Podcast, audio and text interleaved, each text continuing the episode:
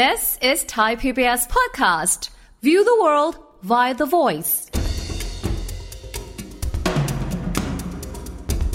เรื่องของการจัดเก็บภาษีนะครับ มันจะผูกเชื่อมโยงกับบริการสาธารณะ หรือพูดง่ายๆ ก็คือสิ่งที่ภาครัฐเนี่ยจะทำให้กับประชาชน การจ่ายภาษีเนี่ยเราก็อยากเห็นภาษีเนี่ยมันมันถูกใช้อย่างเต็มประสิทธิภาพนะครับ แต่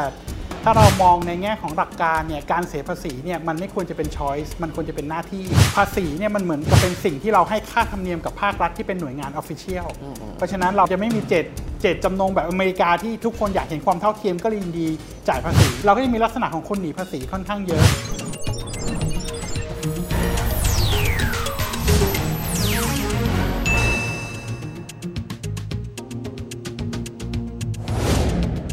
สวัสดีครับ ยินดีต้อนรับเข้าสู่รายการเศรษฐกิจติดบ้านนะครับ เราคงจะได้ยินอยู่ตลอดต่อเนื่องเลยเวลาที่มีเรื่องเกี่ยวกับเรื่องมาตรการการคลังก็ดีเรื่องของงบประมาณก็ดี บอกว่าบ้านเราจะต้องมีการเก็บภาษีแบบก้าวหน้า progressive พูดง่าย รายได้เยอะเงินได้เยอะคุณก็จะต้องจ่ายเป็นสัดส่วนที่เยอะขึ้นด้วย ทีนี้ปัญหาก็คือว่าบ้านเราที่บอกก้าวหน้าก้าวหน้าขนาดไหนนะครับและสิ่งเหล่านี้เนี่ยเราสามารถที่จะทำให้บ้านเรามีประสิทธิภาพทางการคลังได้ดีขึ้นหรือไม่ ด้วยการที่เน้นในเรื่องของอา progressive หรือว่าการเก็บภาษีแบบก้าวหน้าแบบนี้ แขกรับเชิญของเราในวันนี้นะครับ นักวิชาการอาวุโสด้านนโยบายเศรษฐกิจส่วนรวมและเศรษฐศาสตร์ประยุกต์ TDRI สถาบันวิจัยเพื่อการพัฒนาแห่งประเทศไทย ดรนนทริศพิศลยบุตร อาจารย์สวัสดีครับ ครับ สวัสดีครับ อาจารย์ครับ เอาเริ่มต้นก่อน ได้ยินประจ้าเลยนะ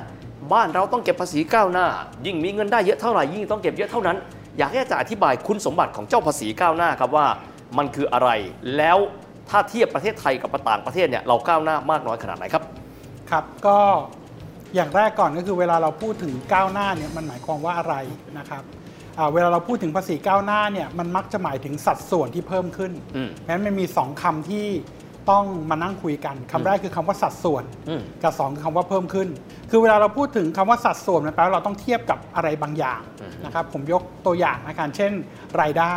นะครับอ่าหลายๆท่านก็คงจะต้องเสียภาษีเงินได้บุคคลธรรมดาอืมอืมซึ่งภาษีเงินได้บุคคลธรรมดาของประเทศไทยก็จะมีการเทียบนะครับคิดอัตราภาษีเนี่ยตามสัดส่วนของรายได้ยิ่ง ท่านมีรายได้ถ้าต่ำกว่าแสนห้าหมื่นบาท ท่านไม่ต้องเสียเป็นต้นหรือถ้าท่านสูงขึ้นเรื่อยๆ อัตราก็จะสูงขึ้นเรื่อยๆ แล้วถ้าเกิน 5 ล้านบาท ส่วนที่เกิน 5 ล้านบาทก็ต้องเสียถึง 30%ผมเข้าใจครับว่าตอนนี้อาจจะปรับลดลงมาเหลือมากกว่า 4 ล้านบาทด้วยซ้ำที่จะต้องเสีย 30%อืม ตัวนี้คือสัดส่วนที่ผมบอกก็คือสัดส่วนภาษีครับนะครับที่จะต้องเสียเมื่อเทียบกับรายได้อืมทีนี้เวลาเราบอกก้าวหน้าเนี่ยก็หมายความว่ามันจะต้องเพิ่มขึ้นครับก็แปลว่าถ้าสัดส่วนค่าสัดส่วนมันน้อยอาเรามีรายได้น้อยก็ต้องเสียน้อย เรามีรายได้มากก็ต้องเสียมากอืมที่ผมขอยกอีกตัวอย่างหนึ่งก็คือ มันไม่จำเป็นต้องไปเทียบกับรายได้ก็ได้ ก็จะมีอีกกรณีหนึ่งก็คือการเทียบกับอ่าการบริโภคอืมซึ่งก็คือภาษีอ่าตัวแวตของเราภาษีมูลค่าเพิ่มครับ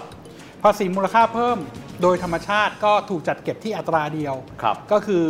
7%อะครับ ก็คือเวลาคุณซื้อของร้อยหนึ่งเขาก็จะมีเขียนในท้ายไปเสร็จว่า 7%เนี้ยจะต้องเสียเป็นภาษีมูลค่าเพิ่มก็คือรัฐจะเอาไปก็ใช้นำเข้ารัฐไป ทำอย่งอื่นใช่ ครับ แต่ปรากฏว่าเวลาเราอ่าถามว่าภาษีลักษณะนี้เนี่ยมันเป็นภาษีที่ก้าวหน้าหรือเปล่านะครับเราก็ต้องมาดูค่าสัดส่วนเหมือนกันนะครับการอ่าเปรียบเทียบอ่า ค่าสัดส่วนในกรณีนี้จะเปรียบเทียบกับในสัดส่วนของการบริโภคอืมนะครับพูดง่ายๆก็คือ ถ้าเกิดว่าเรามีรายได้นะครับ คนจนเนี่ยมักจะมีสัดส่วนการบริโภคที่สูงอ๋อโอเคถามว่าทำไมเพราะว่าเขามีเงินขัดสนเขาไม่มีทางที่จะเหลือออมเนี่ยเขาได้มาเขาก็ต้องรีบไปใช้ไหนจะค่าเทอมลูก ไหนจะค่ากินค่าอยู่ค่าเดินทางเพราะฉะนั้นทุกบาททุกสตางค์ของรายได้ที่เข้ามาเนี่ยโดยมากจะกลายเป็นการบริโภคครับซึ่งทั้งหมดเนี่ยต้องเสียภาษี 7%หมด ในทางตรงกันข้ามถ้าเป็นคนรวยก็จะมักว่าแม้ว่าเขาจะจ่ายเงินมากกว่าก็ตาม แต่ว่า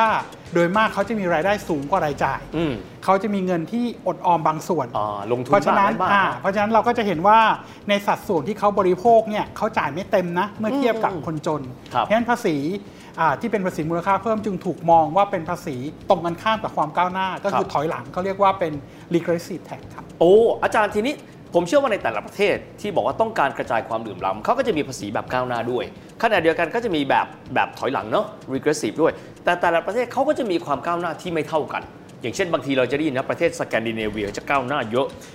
ประเทศอื่นอาจจะแตกต่างกันไป อยากให้อาจารย์ลองเปรียบเทียบให้เราดูสักนิดนะครับว่าทำไมแต่ละประเทศจึงจำเป็นต้องมีการกำหนดอัตราสัดส่วน และเพิ่มขึ้น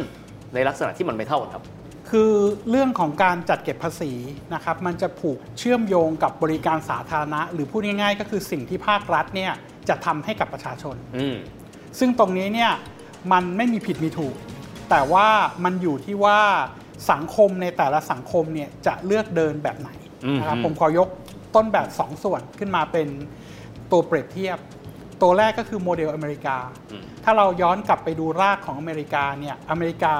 ถูกวางบนรากฐานอย่างน้อยตามที่ผมเข้าใจคือวางบนรากฐานของศาสนาอืมอืมทุกคนมีโอกาสเท่าเทียมกันอือฮึนะสิ่งที่อ่าผมจำได้โทมัสเจฟเฟอร์สันออกมารวมทั้งที่ปรึกษาของเขาออกมาเลยว่าทุกคนนะครับเกิดมาอย่างเท่าเทียมกันมีโอกาสเท่ากันหมดอือหือเพราะฉะนั้นสิ่งที่เขาทำคือเขาสร้างรัฐที่ทุกๆ คนเนี่ยยินดีที่จะจ่ายภาษีเพื่อให้คนอื่นมีโอกาส ก็คือรัฐจะต้องทำหน้าที่ในการสร้างโอกาส ให้ทุกๆคนมีโอกาสที่จะประสบความสำเร็จเท่ากันเหมือนรัฐเป็นตัวกลางเนาะเอาอ่าเงินที่เข้ามาของแต่ละฝ่ายเนี่ยกระจายไปอ่าแต่ว่าไม่ได้กระจายไปแจกนะแต่กระจายไปช่วยสร้างโอกาสอืม เพื่อที่จะไปสู่ความฝันของเขาก็คือทุกๆ คนที่เกิดมาจะต้องมีโอกาสที่ประสบความสำเร็จเท่ากัน โอเค อันนี้คือวิธีการไอเดียคิดแบบหนึ่งอืมอืมวิธีการคิดอีกแบบหนึ่งก็จะไปไกลกว่านั้น ก็จะเป็นรัฐพวกรัฐสวัสดิการของสแกนดิเนเวียครับพวกนี้ก็จะไปไกลกว่าเขาก็เติบโตมากับพื้นฐานก็คือเป็นสังคมชนเผ่า เป็นสังคมที่ทุกคนเนี่ยช่วยเหลือเกื้อกูลซึ่งกันและกัน นะผมเคยไปอ่านสถิติของเขาเนี่ยเขาเป็นหนึ่งในประเทศที่ภาษีสูงก็จริง แต่คนในประเทศมีความสุขที่ได้เสียภาษีโอ้โหเพราะว่าเขาเนี่ยไม่ได้มองแค่ตัวเองเป็นหลัก แต่เขามองสังคมลักษณะของการพัฒนาแบบ community เป็น community ที่เกื้อกูลกัน เพราะฉะนั้นในลักษณะนี้เนี่ยเขาก็จะเน้นเก็บภาษีอย่างกรณีอเมริกาเนี่ยถือว่าสูงแล้ว เพราะว่าจะต้องเก็บบางส่วนไปสร้างโอกาสใช่ไหมครับอืม ในของสแกนดิเนเวียจะสูงมากกว่านั้นอีกเพราะว่าเขาเก็บไปเพื่อวางสวัสดิการให้ทุกคนเนี่ยเท่าเทียมกันได้รับสิทธิ์เท่าเทียมกันมากขึ้นเพราะฉะนั้นเราจึงมีสองต้นแบบก็คือต้นแบบที่เราจะเก็บภาษีสูงเพื่อที่จะให้คนมีโอกาสเท่าเทียมกันกับสูงมากๆเลยครับนะครับทีนี้หันกลับมาดูประเทศไทยเป็นอย่างไรอืมเราพบว่าเราเก็บภาษีที่ต่ำจุดเราเริ่มต้นเราต่ำแล้วขงอาจารย์ต่ำมากเลยครับถ้าพูดถึงอ่เพราะคนภษีไทยจะบอกว่าโอ้โห เราจ่ายกันเป็นประจำเราถูกรีดอะไรอย่างเงี้ย อาจารย์อาจารย์ที่บอกอาจารย์บอกว่าเราต่ำถ้าเทียบกับผู้อื่นอะอาจารย์พอมีตัวเลขให้เราเห็นไหมได้ครับ ก็อ่ามันจะเปรียบเทียบเป็นลักษณะเป็นแต่ละชนิดของภาษีก็ได้อ่าผมยกตัวอย่างเช่นภาษีแวดเป็นต้นครับเราเก็บที่อืม7%ขณะที่ต่างประเทศเขาเก็บสูงกว่านั้นเยอะมาก ผมจำตัวเลขไม่ได้ถ้าเป็นพวกอ่า ประเทศในยุโรปก็ต้อง 20-30%อ่าเผลอๆอาจจะสูงกว่านั้นอีกครับเช่นเดียวกันกับภาษีเงินได้บุคคลธรรมดาที่อัตราของเราแม้กระทั่งคนสูงสุดอาจจะเสีย 20-30%ครับและเสียจริงเนี่ยมันก็ยังมีการลดหย่อนลดหย่อนอะไรอีกจนกระทั่งมันมีการคำนวณกันว่าอ่าโดยมากอาจจะเสียไม่ถึง 20%ด้วยซ้ำ แต่ของต่างประเทศเขาก็ต้อง 40 50 60%มันก็คือแล้วแต่ว่าเขาจะจัดสวัสดิการมากน้อยแค่ไหน เพราะฉะนั้นในในการเทียบกับต่างประเทศเนี่ยจุดเริ่มของเราเนี่ยมันแตกต่างจากชาวบ้านก็คือ เราเป็นจุดเริ่มของรัฐที่ในในความเห็นส่วนตัวนะครับ เรามองว่า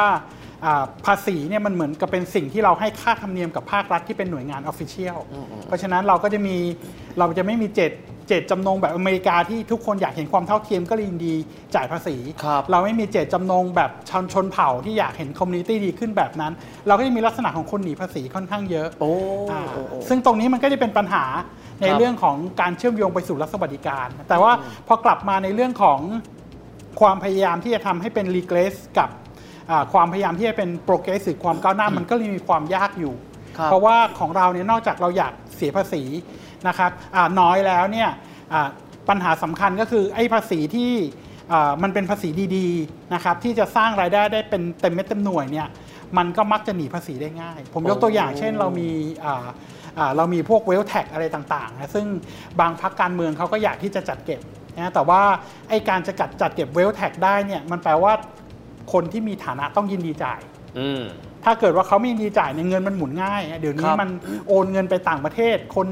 หลีกหนีกันได้ง่ายไอ้ตรงนี้มันก็เลยเป็นบอทเท n เน็กบางส่วน ทีนี้ถ้าเราไม่สามารถจัดเก็บภาษีที่มันเป็นความก้าวหน้าได้ มันก็จะไปเจอปัญหาในทางตรงข้ามเหมือนกันก็คือภาษีที่เหลือ ก็จะเป็นภาษีที่มันเป็น regressive เช่นภาษีแวดก็จะมีข้อเสนอ เช่นอาจารย์สุภวุฒิออกมาบอกว่าทำไมเราไม่เพิ่มภาษีอ่าตัวแวดขึ้นมาล่ะนะเพราะว่ามันเป็นภาษีที่มันหนีได้ยากนะทุกคนที่ซื้อเนี่ยอ่าอ่าเราทำฐานข้อมูลอะไรเรียบร้อยแล้ว แต่โดยธรรมชาติ พอมันเป็น regressive ก็แปลว่าคนจนก็จะรับภาระภาระในเยอะสัดกว่าส่วนมากกว่า มันก็จะเป็นปัญหาอาจารย์ครับทีนี้สมมุติเราโยงกันนะ เอาเรื่องของการเก็บภาษีเข้ากับเรื่องของการใช้จ่ายของภาครัฐ บางคนก็บอกว่าเอเอ่อมันผูกกันเยอะพอสมควร ทีนี้ถ้าจะมีข้อเสนอเชิงนโยบายว่า เราควรจะ progressive มากขึ้นไหม เราควรจะจัดการอย่างไร เพื่อให้เรามีเม็ดเงินเพียงพอในการที่จะไปใช้สมมติต่างๆไปสู่รัฐสวัสดิการเพ ราะผมได้คุยกับ World Bank ก่อนหน้านี้ก็บอกแบบนี้บอกว่าเม็ดเงินภาษีต่อ GDP บ้านเรา 21%ในขณะที่จีน 31ในขณะยุโรป 41%อย่างที่อาจารย์ว่าเนี่ยนะฮะข้อเสนอแนะเชิงนโยบายเกี่ยวข้องการเก็บภาษีมันควรยังไงฮะ progressive มากขึ้น หรือบริหารจัดการ ถ้าเราพูดเฉพาะบริบทที่เกี่ยวข้องกับแวดกับภาษีเงินได้บุคคลธรรมดาเนี่ยครับมันหนึ่งก็คือมันต้องรีติงทั้งระบบนะครับอืมคือผมคิดว่าการคิดแบบพาเชียลเฉพาะจุดมันมันไม่ได้อืมแต่ว่าเรามี หลากหลายจุดที่ผมคิดว่าเราสามารถพัฒนาขึ้นได้ อย่างแรกก็คือ อย่างที่ผมนำเรียนว่าโดยธรรมชาติเนี่ยอ่าคนไทยเนี่ยชอบหนีภาษีอืมซึ่งมันมาจากอดีตอยู่แล้ว เพราะเราเป็นรัฐที่ govern รูปแบบหนึ่งที่ไม่ใช่แบบแบบต่างประเทศเขาอ่าฮะที่แบบอเมริกาไม่ใช่แบบสแกนดิเนเวีย Scandinavia เพราะฉะนั้นเราจะมีคนที่ชอบหนีภาษี เพราะฉะนั้นตรงเนี้ยจะเป็นหัวใจสำคัญที่จะทำให้เกิดความเท่าเทียมเลย ก็คือ ทุกคนที่มีรายได้ควรจะต้องเสียภาษีตามที่กฎหมายระบุไว้อืมอืมอืมเราไม่อยากเห็นนะครับ เช่นอ่ามีการปลูกต้นกล้วยในที่ดิน อันนี้ก็จะเป็นแต่อ่าฮะภาษีที่ดินเนี้ยทำไมเขาสามารถที่จะซอยแปลงได้ อันนี้หลาย ๆ ส่วนผมเข้าใจว่าอ่า พรรคก้าวไกลก็ได้พยายามทำแล้ว อันเนี้ยเราเห็นเห็นด้วยเป็นอย่างมาก แต่เราก็ยังครับมีเห็นมีอีกหลายส่วนที่ไม่ได้แตะเช่น SME มี 2 บัญชีทำยังไงให้เขาจ่ายเต็มเม็ดเต็มหน่วย หรือกระทั่งคนที่มีรายได้มากขึ้นนะครับพวกอินฟลูเอนเซอร์ต่างๆนะครับหรือพวกดาราอย่างต่างประเทศเขาก็เริ่มเห็นอาอย่างกรณีของจีนที่เขาไปค้นพบว่าพวกที่รายได้สูงแล้วหนีภาษีมันมี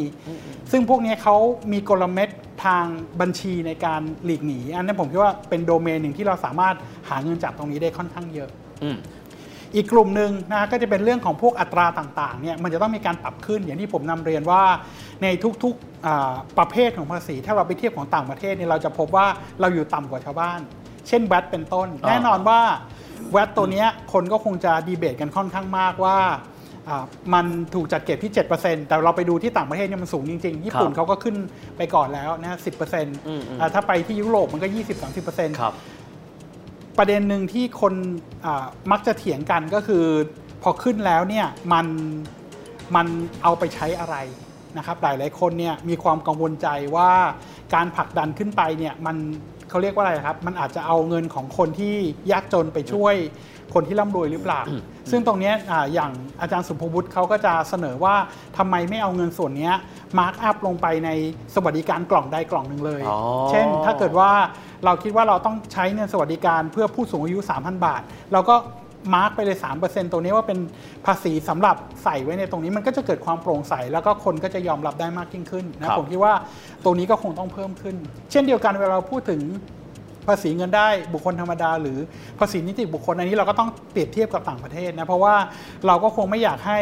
อ่าเมื่อบริษัทต่างชาติที่สามารถเลือกได้ว่าจะเข้ามาอ่าทำธุรกิจที่ไหน หรือบริษัทไทยที่เลือกได้ว่าจะลงทุนที่ไทย หรือไปลงทุนประเทศเพื่อนบ้านก็ก็คงจะมีเรื่องของความได้เปรียบเสียเปรียบตรงนี้อยู่ แต่แต่ที่ผมเคยดูสถิติในอดีต ซึ่ง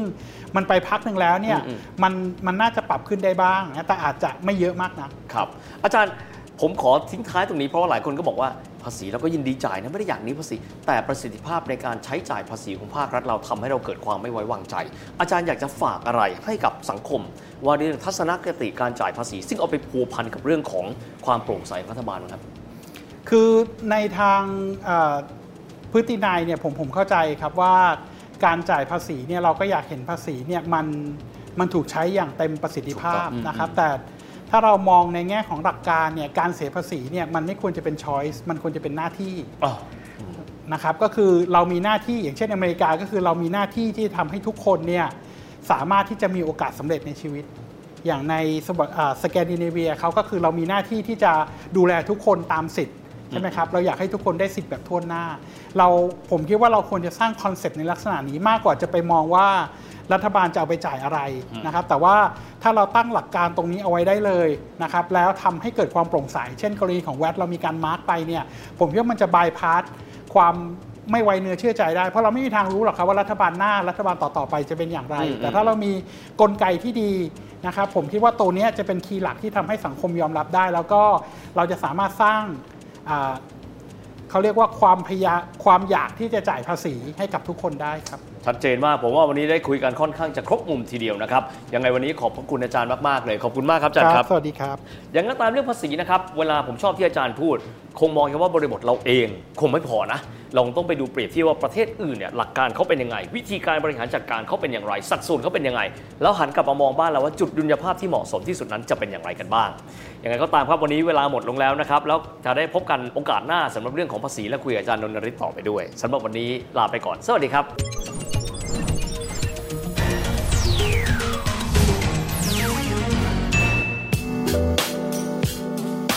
ติดตามรายการทางเว็บไซต์และแอปพลิเคชันของไทย PBS Podcast